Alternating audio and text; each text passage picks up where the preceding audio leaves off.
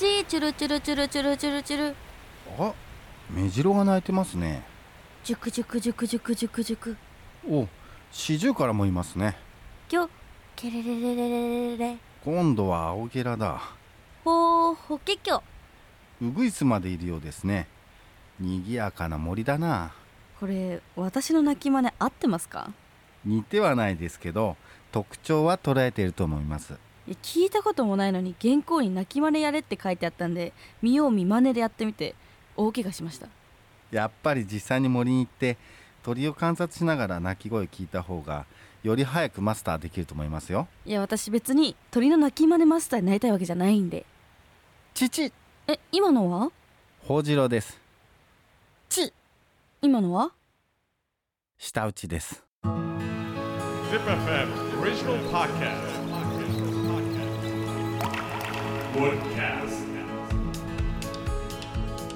こんにちはヒラリーです。ウッディーラーの樋口です。ZIPFM オリジナルポッドキャストウッドキャスト。この番組は森と人の距離を近づけるプロジェクトウッディーラーの樋口さんといつかツリーハウスを作ってみたい私ヒラリーがものづくりと森づくりをつなげる自然まみれのプログラム。ぜひ最後までお付き合いください。オープニングで鳥の鳴き真似やりましたけども森にはたくさんの鳥がいるんですよね。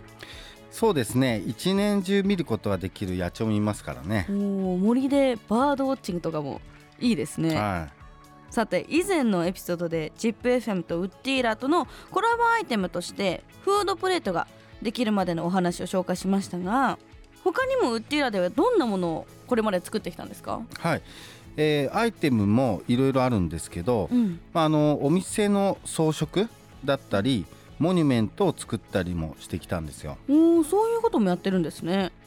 例えばですけど、えー名古屋のねこう家具作ったりしているうん。八家具っていうところがあるんですけども、まあ、はいそういったところでもコラボしてあのいろいろプロダクトを作ってきました、えっとあとは豊田市内のデザイン事務所と一緒にはい。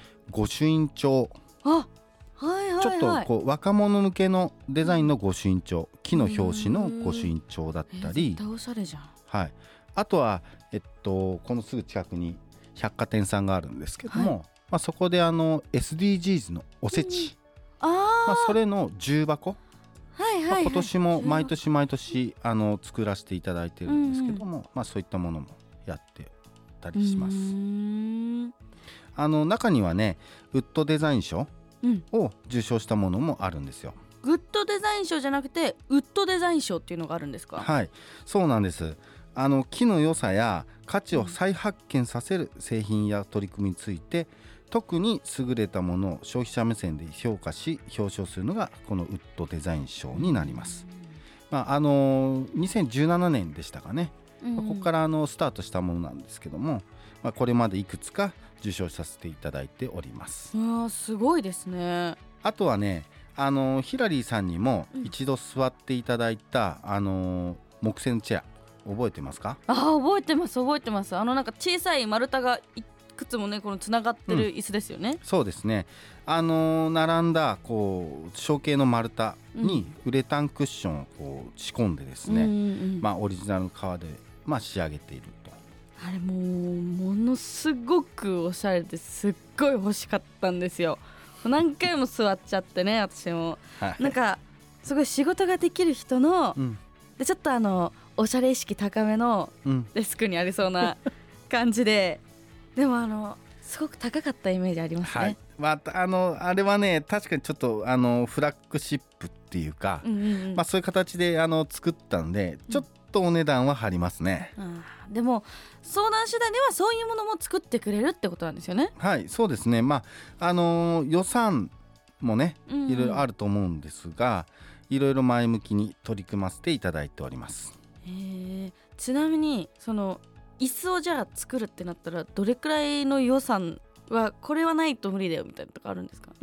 まずねあの椅子とか、うん。まあ、何でもそうなんですけども、まあ、例えば椅子ということにしましょうと、誰が何人でとかどうういうロケーション、まあ、例えば室内なのか屋外なのか、まあ、そういったことも全部ヒアリングさせていただいて、であとは、まあ、本当にあの使い方うん置く場所とか、でなどういうためにやるのかとか、まあうんそういうのも全部ヒアリングしてってデザインしていくと。あじゃあもう全然変わってくるんですね変わっそれで。でなんでそこまできあの根掘り葉掘り聞いていくのかっていうことになると、まあ、室内なら室内のその木材の仕上げ方。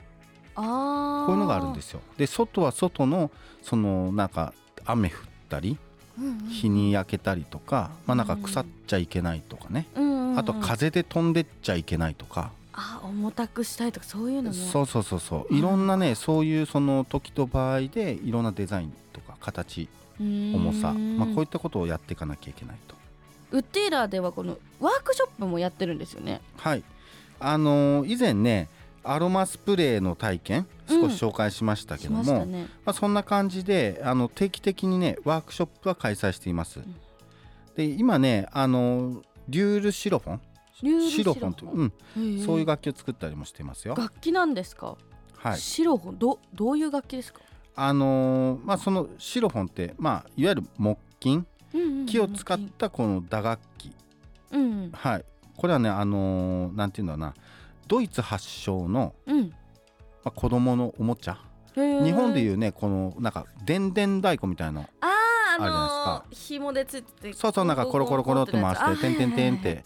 あのあれ版でそののドイツだとこう子供がそうやって音を鳴らしてなんか遊ぶような、あやすみたいなまあ、そういうおもちゃですかね。うん。はい、でどういう形なの？はい。あのーまあ、長さの違う木をね、うんうん。使ってこう筒状、うんうん。うん細い板を、はいはい。まあ、筒状にこう作ってですね、うんうん。えーその中にビー玉を入れてこう転がすとカラカラカラカラカラカラっとこういい音がねこう響いたりするんですよ。へえビー玉で鳴らすんですね。そう。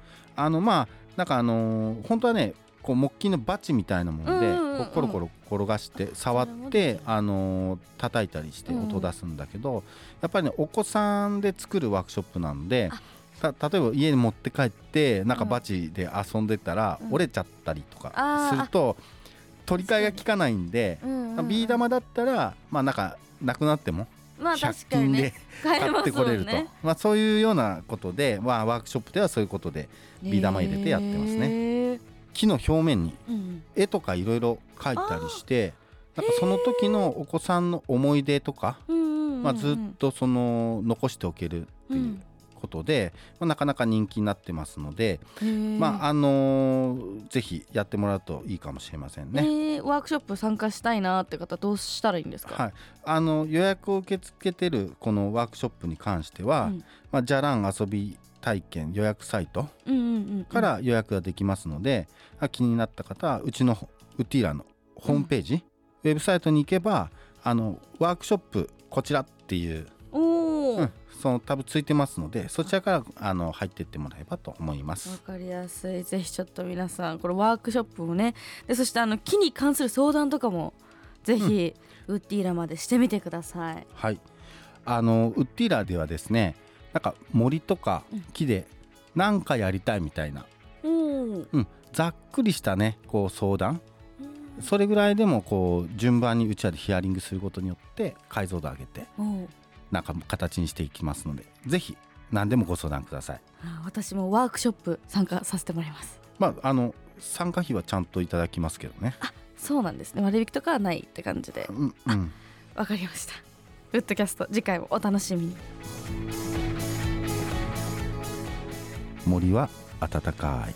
ヒラリーには値引きしない。